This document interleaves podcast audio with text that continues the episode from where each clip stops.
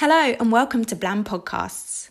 I'm Sophia, and I'm going to be giving you short educational bites of black history that you might not have heard about before.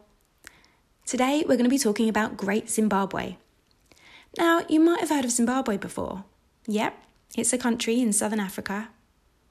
But we're going to be talking about Great Zimbabwe, an ancient city at the heart of an African trading empire from about 1100 CE to 1500 CE.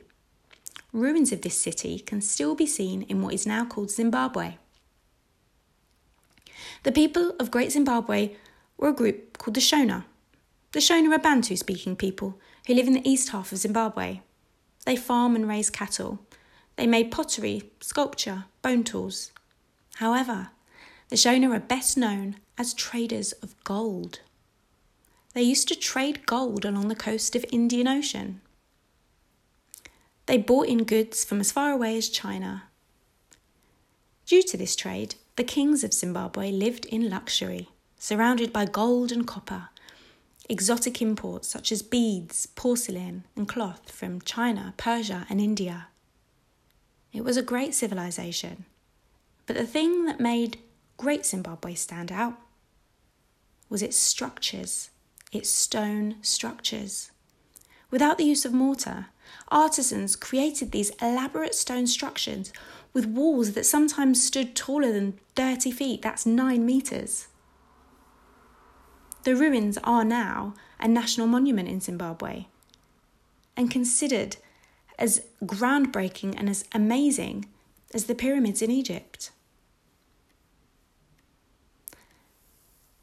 Now, these ruins are clearly so amazing that in 1890, when Cecil Rhodes, a colonizer, came to Zimbabwe, he refused to believe that the great Zimbabwe civilization was built by local Africans.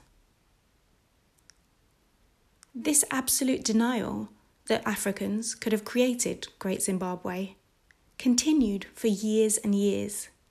In fact, the government of Ian Smith the Prime Minister of Southern Rhodesia until 1979, continued to tell people, and in fact wrote in official guidebooks, that Africans did not make Great Zimbabwe.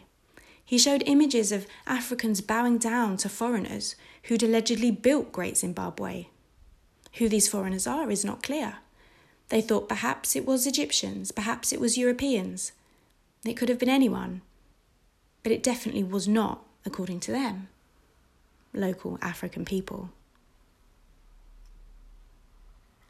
After Ian Smith declared unilateral independence from the United Kingdom, civil war broke out in Zimbabwe.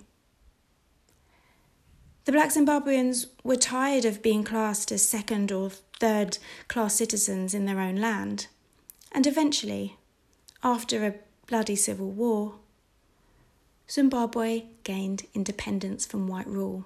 In 1980, Robert Mugabe became Prime Minister, and he stayed Prime Minister until 2017.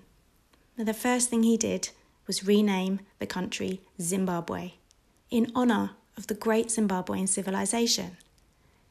And on its flag, he included the famous soapstone of bird carvings that are well known for being part of the great Zimbabwean civilization.